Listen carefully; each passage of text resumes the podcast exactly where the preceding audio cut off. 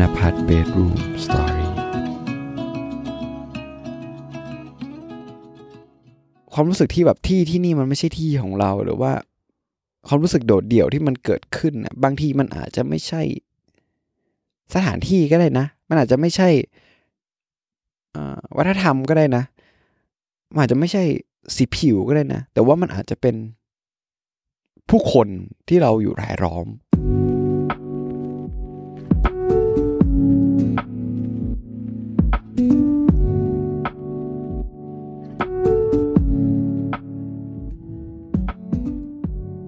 สวัสดีครับเพื่อนๆทุกคนครับ ยินดีต้อนรับเพื่อนๆทุกคนเข้าสู่ เพื่อนกันคุยจนดึกโดยมาอยู่กับผมโฟกนาพัฒนะครับ ที่จะมา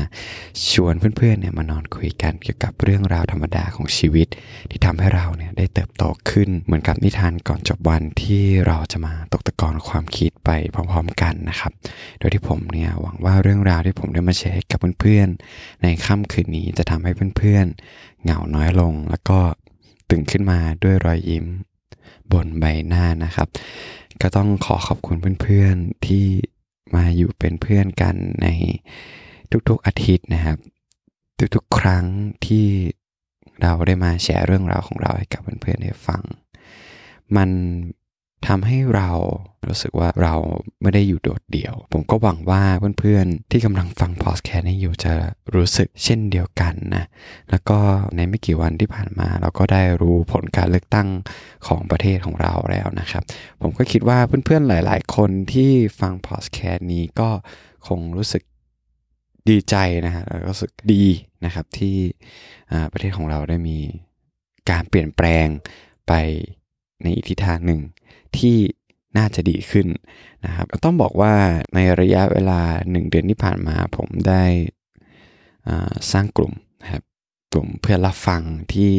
ชวนเพื่อนๆมาคอนเนคกันนะครับมาพูดคุยกันมาทำความรู้จักกัน ซึ่ง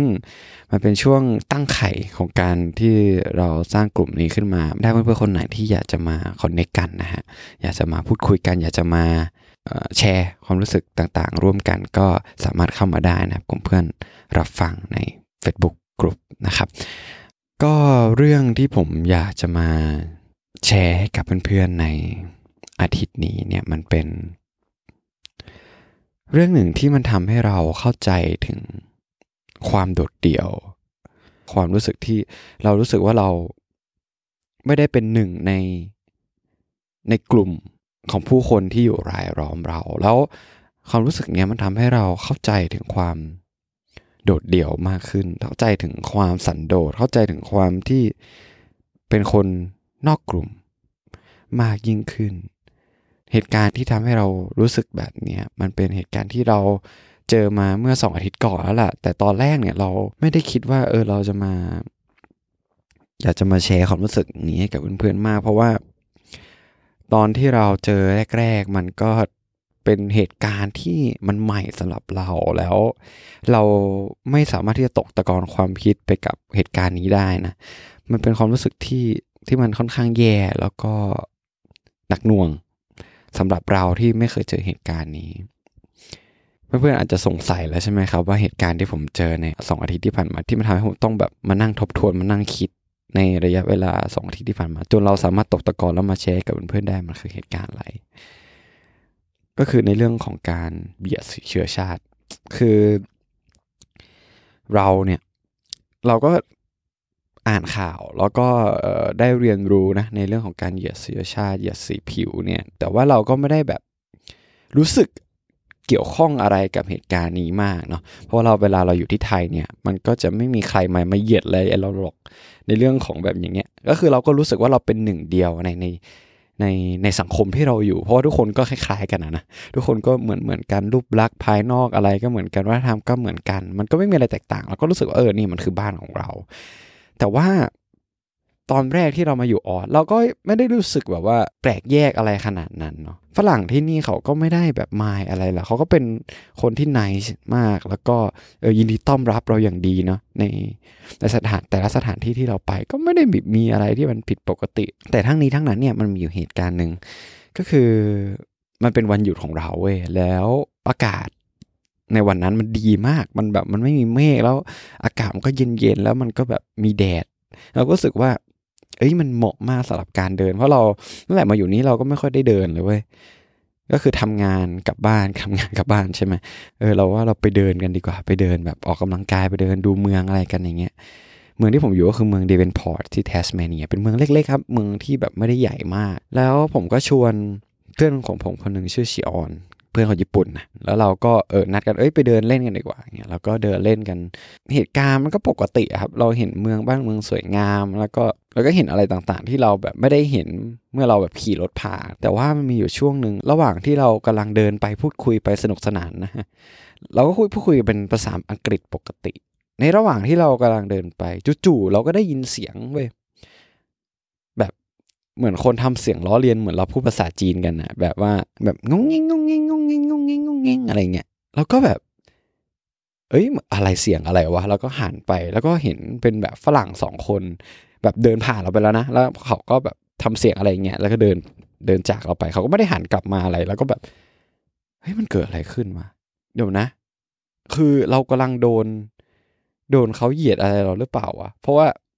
เราสองคนเป็นคนเอเชียใช่ไหมแล้วแบบโดนทำเสียงอย่างนี้ใส่ทั้งๆที่แบบ ในรอบๆตัวเราก็ไม่ได้แบบมีอะไรกันเลยนะ เราเหมือนเรารู้สึกว่าเราโดน attack อะไรบางอย่าง ในตอนที่เราเจอเหตุการณ์เนี้ย แต่ว่าชิออนอะมันก็พูดคุยปกติของมันมันก็ไม่ได้รู้สึกอะไร ตอนแรกว่าเราก็รู้สึกว่าเฮ้ยเราก็อยากจะถามเพื่อนเราเหมือนกันว่าเฮ้ยมึงมึงได้ยินอย่างที่กูได้ยินหรือเปล่าวะเรากำลังโดนเหยียดอยู่เปล่าแต่เราก็ไม่กล้าไงเพราะเพื่อนเราก็แบบปกติอะแล้วก็แบบเอ้ยเหตุการณ์นี้เราเก็บไว้ คือความรู้สึกตอนนั้นที่เราเจอก็คือเราดาวละคือแบบรู้สึกเหมือนโดนบูลลี่ยังไงก็ไม่รู้อะเออ แล้วเราก็แบบว่า เอาเก็บความรู้สึกนี้ไว้ในใจดีกว่าแบบ เออไม่ไม่อยากแบบ ให้เพื่อนรู้สึกคล้ายๆกับเราเพราะมันรู้สึกไม่ดีใช่ไหมว่าเราแบบโดนเหยียดอะไรเงี้ยแล้วก็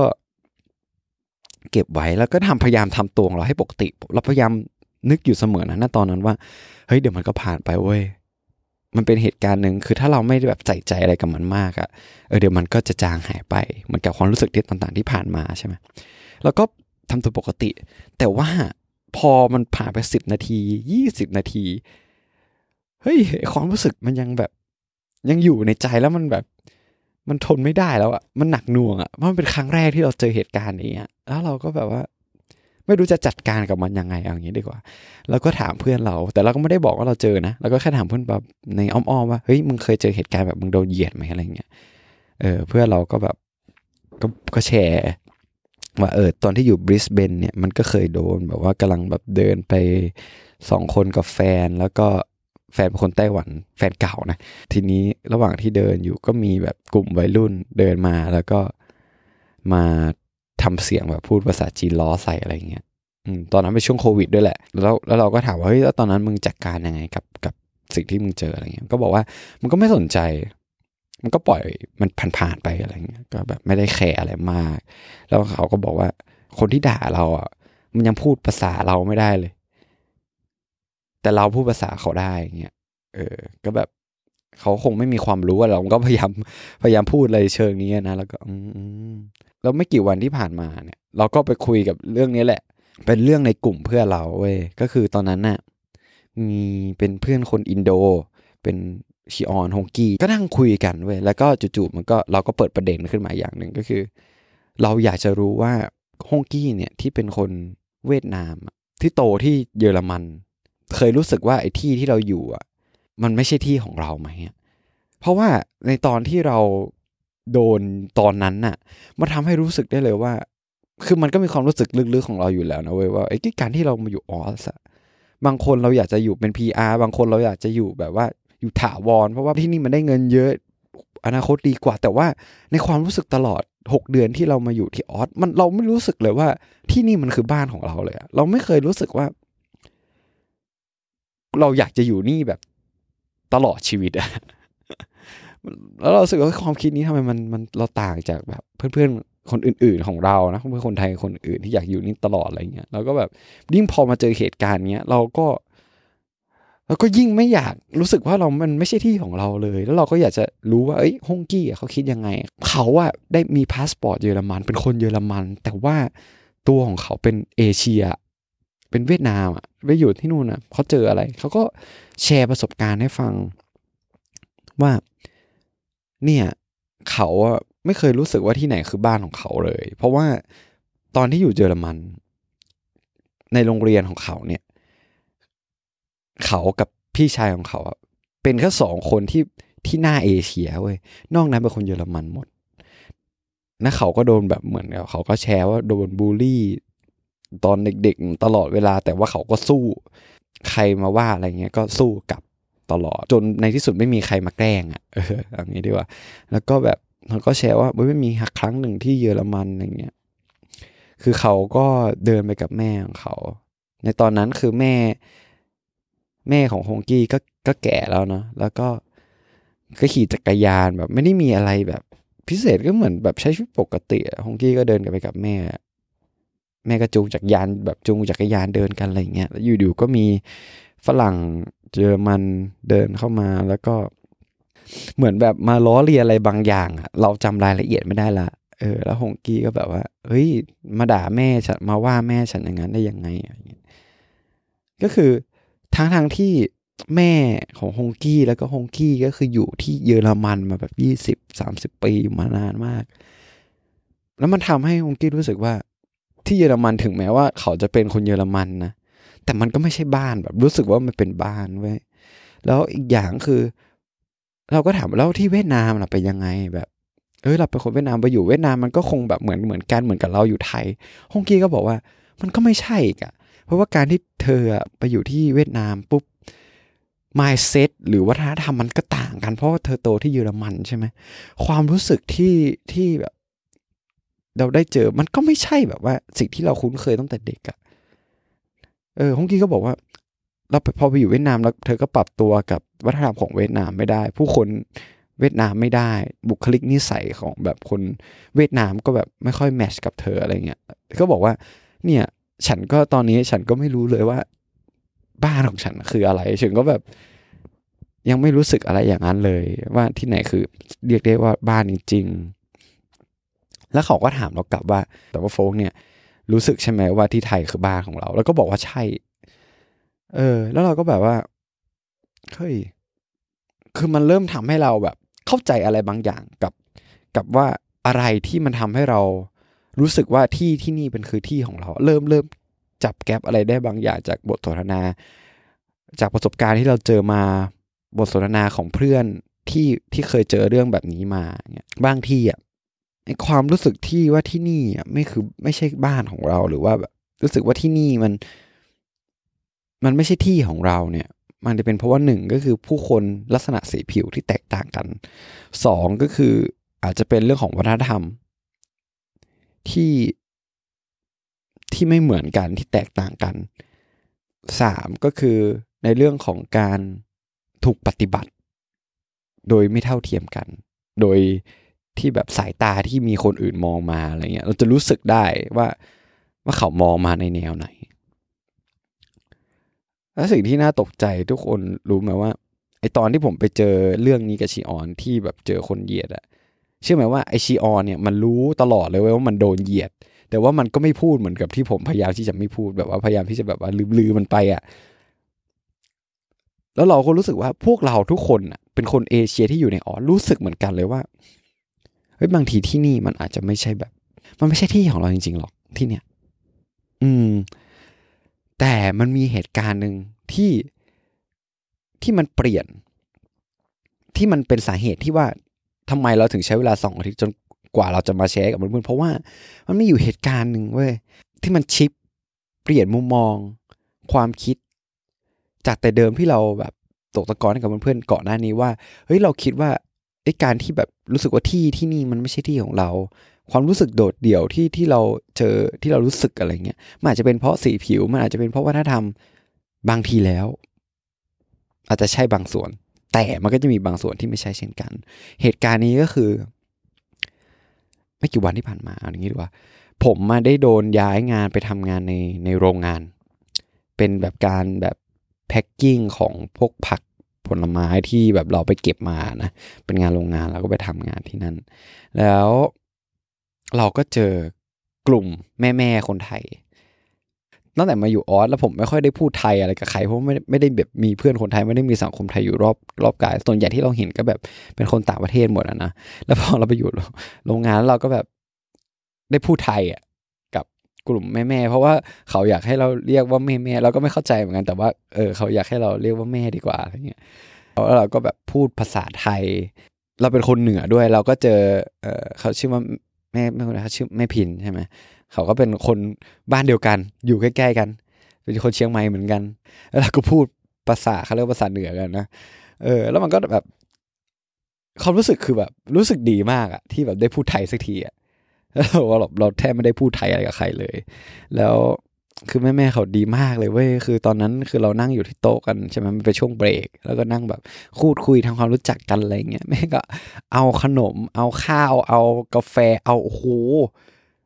เยอะมาก เอามาแบบวางเต็มโต๊ะแล้วบอกเฮ้ยเฮ้ยโฟกินกินกินกินอะไรเงี้ยแบบเฮ้ยคือมันมันพอเราเจออะไรที่มันแบบรู้จนเรารู้สึก เกรงใจมากๆเว้ยแต่ว่ามันรู้สึกดีมากๆเลย มันรู้สึกอบอุ่น มันรู้สึกแบบเฮ้ยเหมือนมันอยู่ไทยเลยว่ะ อารมณ์มันเหมือนแบบว่า เราเจอญาติกันอะทั้งที่เราไม่ใช่ญาติกันหรอก แต่ว่ามันเหมือนแบบเหมือนมีความคอนเน็กอะไรกันบางอย่าง รู้สึกรู้สึกอบอุ่น แล้ว ความรู้สึกที่มันแบบเรา ความรู้สึกที่แบบที่ที่นี่มันไม่ใช่ที่ของเราหรือว่า ความรู้สึกโดดเดี่ยวที่มันเกิดขึ้นบางทีมันอาจจะไม่ใช่ สถานที่ก็ได้นะ มันอาจจะไม่ใช่วัฒนธรรมก็ได้นะมันอาจจะไม่ใช่สีผิวก็ได้นะ แต่ว่ามันอาจจะเป็นผู้คนที่เราอยู่รายล้อม แล้วผมก็ได้มี conversation กับเพื่อนสนิทของผม ก็คือเน็ตที่ไปไปแต่งงาน แล้วก็ได้ PR ที่แคนาดาเนาะ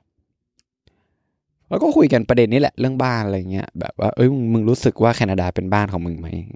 นี่ก็บอกเฮ้ยกูแปลกมากเลยตอนแรกกูก็ไม่คิดว่าเป็นบ้าน แต่ว่าตอนนี้กูรู้สึกว่าเป็นบ้าน แล้วผมก็ถามว่าทำไมมึงรู้สึกว่าที่นี่เป็นบ้านวะที่นี่เป็นที่ของเราวะมันก็บอกว่า ก็เพราะว่ามันอยู่กับกลุ่ม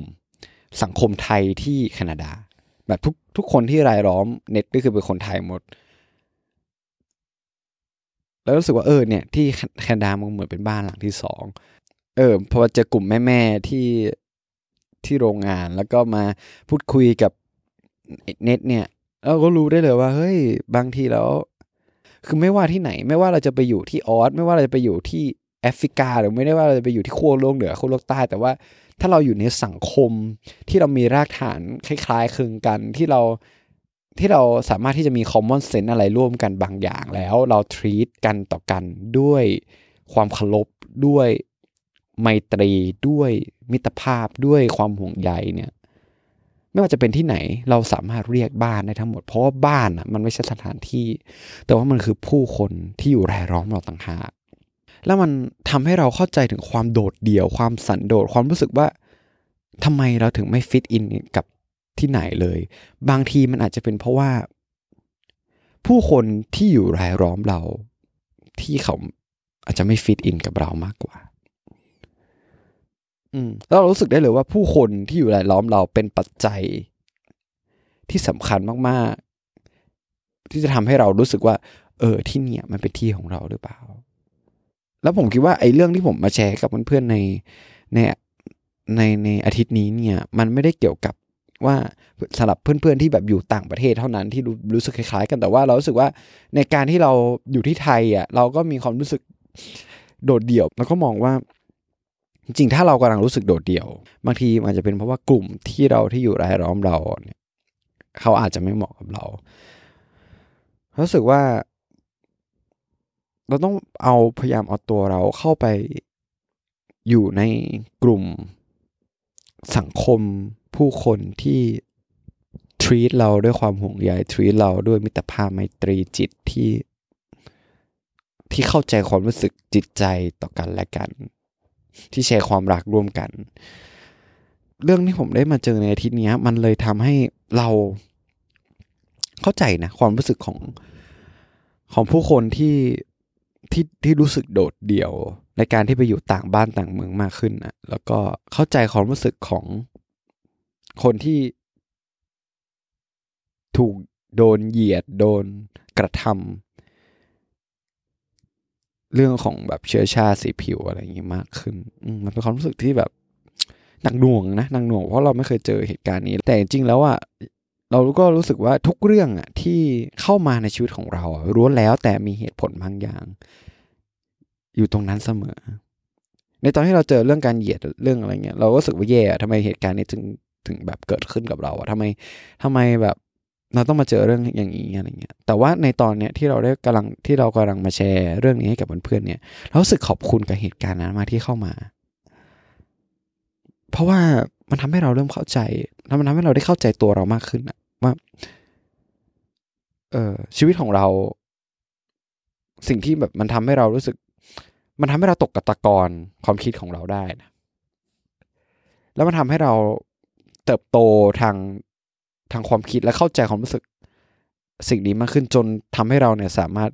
ที่จะแบบมาแชร์ความรู้สึกเรื่องราวเหล่านี้กับเพื่อนๆได้ในอาทิตย์นี้ แล้วก็รู้สึกว่าเป็นบทเรียนของชีวิตที่ทำให้เราได้เติบโตขึ้นมากจริงๆ จากเหตุการณ์นี้แล้วผมเชื่อว่าถ้าเพื่อนๆคนไหนที่กำลังเจอเหตุการณ์ที่มันไม่ดีอยู่ หรือว่า เจอเหตุการณ์ที่ว่าเอ้ยทำไมมันต้องเกิดเรื่องนี้กับเรา ผมก็อยากจะขอ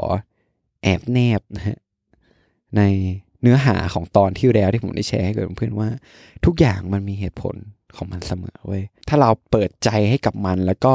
พยายามถามตัวเองว่าเรื่องนี้มันทำให้เราเติบโตขึ้นยังไง ให้เราไม่เราเรียนรู้ยังไงเนี่ย ผมรู้สึกได้เลยว่า เหตุการณ์ที่แย่ๆที่เข้ามาเนี่ย มันจะทำให้เราได้เติบโตขึ้น แล้วมันจะทำให้มันมีบทเรียน มันมีเหตุผลอยู่ภายใต้เหตุการณ์เหล่านั้นเสมอเหมือนกับที่เราได้มาแชร์กับเพื่อน เหมือนกับที่เราได้นำเรื่องราวที่เราได้พบเจอมาแชร์กับเพื่อนๆในอาทิตย์นี้นะครับ ก็หวังว่าเรื่องนี้เนี่ยจะทำให้เพื่อนๆที่กำลัง